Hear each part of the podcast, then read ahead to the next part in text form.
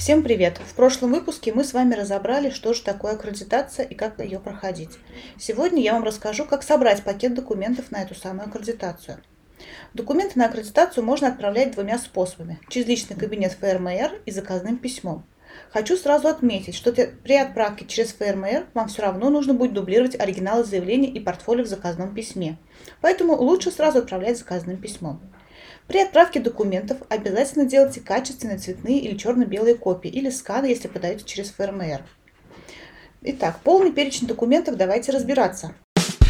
Первое – это паспорт, главная страница и прописка.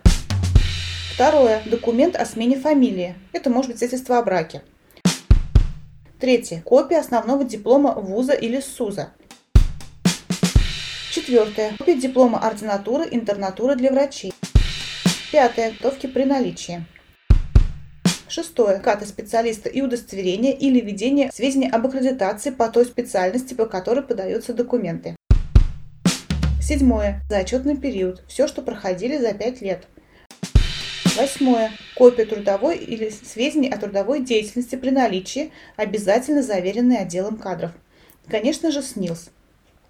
Также нужно будет заполнить заявление и портфолио, которое включает в себя сведения об, об обучении за отчетный период, отчет о профессиональной деятельности. Если вы трудоустроены, то отчет согласуйте и подпишите у главного врача и поставьте основную гербовую круглую печать организации. Если работодатель все-таки не подписывает вам отчет, то он должен написать мотивированный отказ с подписью и печатью.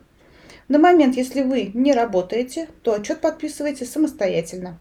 И напоследок, проверьте, пожалуйста, что в документах указана именно, именно та специальность, по которой вы проходите аккредитацию. Одна специальность – один пакет документов. Всем успешной сдачи аккредитации!